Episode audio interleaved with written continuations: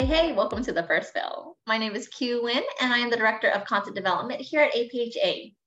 Today's topic will be May 2023's approval of the intranasal formulation for the opioid reversal agent, nalmefene. This comes just two months after the FDA's decision to allow the over-the-counter sale of intranasal naloxone.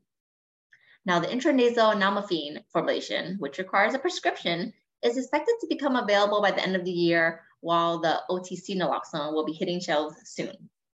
Like naloxone, it's an opioid receptor antagonist, which is used to treat acute opioid overdoses. It is indicated for the emergency treatment of known or suspected overdose induced by natural or synthetic opioids in adults and pediatric patients aged 12 years of age and older, as manifested by respiratory and or CNS system depression. So first, some quick background pharmacokinetic information on naloxone. The four milligram nasal spray has an onset of about eight to 15 minutes with some sources listing up to 30 minutes and a duration of action that ranges from 30 to 90 minutes with a half-life of 120 minutes. In overdose situations and for clinical uses, the respiratory depression and sedative effects of opioids can occur for several hours after administration. And this brings to attention the relevant issue associated with naloxone. Its duration of action is shorter than that of most frequently abused opioids.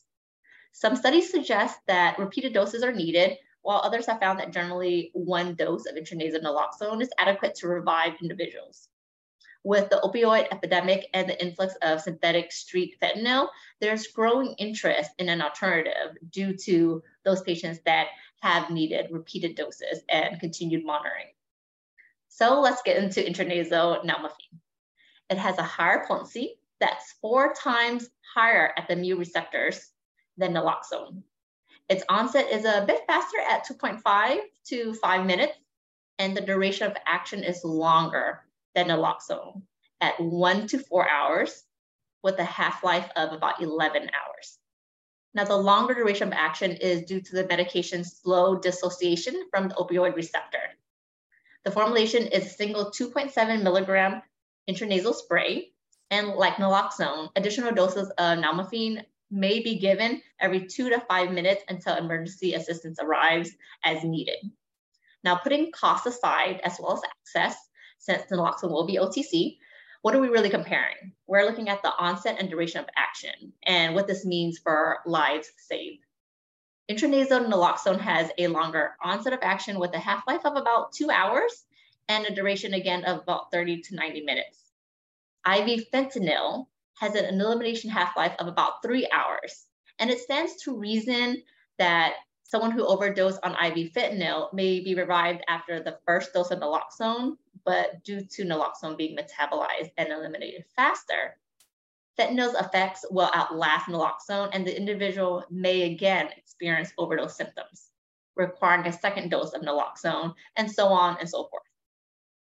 The thought is that with a more potent product with a faster onset of action and longer duration of action, precious time is not wasted for onset and more lives could potentially be saved due to the decreased risk of not having enough naloxone doses.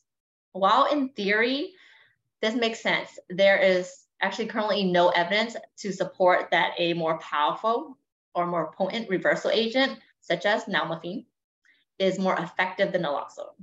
Now, don't get me wrong, nalmefene is effective, it's an effective alternative, but we don't know if it's more effective.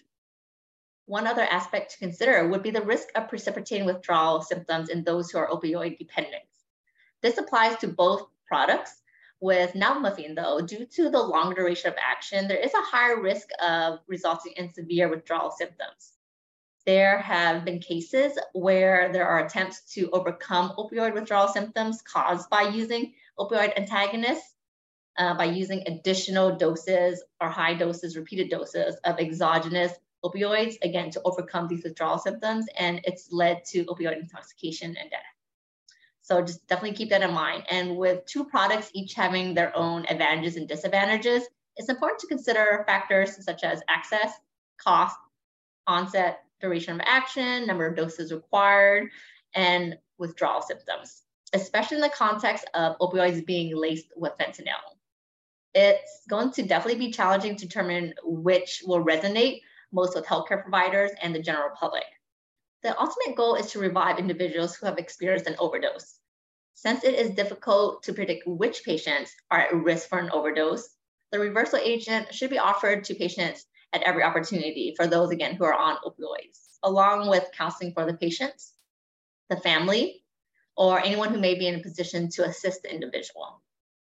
Additionally, using patient-centered language and avoiding stigmatizing terminology is crucial. Consider the many counseling resources available, such as the Substance Abuse and Mental Health Services Administration and the CDC. So lots of information out there. Looking forward to seeing more of the data, and I hope you've enjoyed this. Until next time.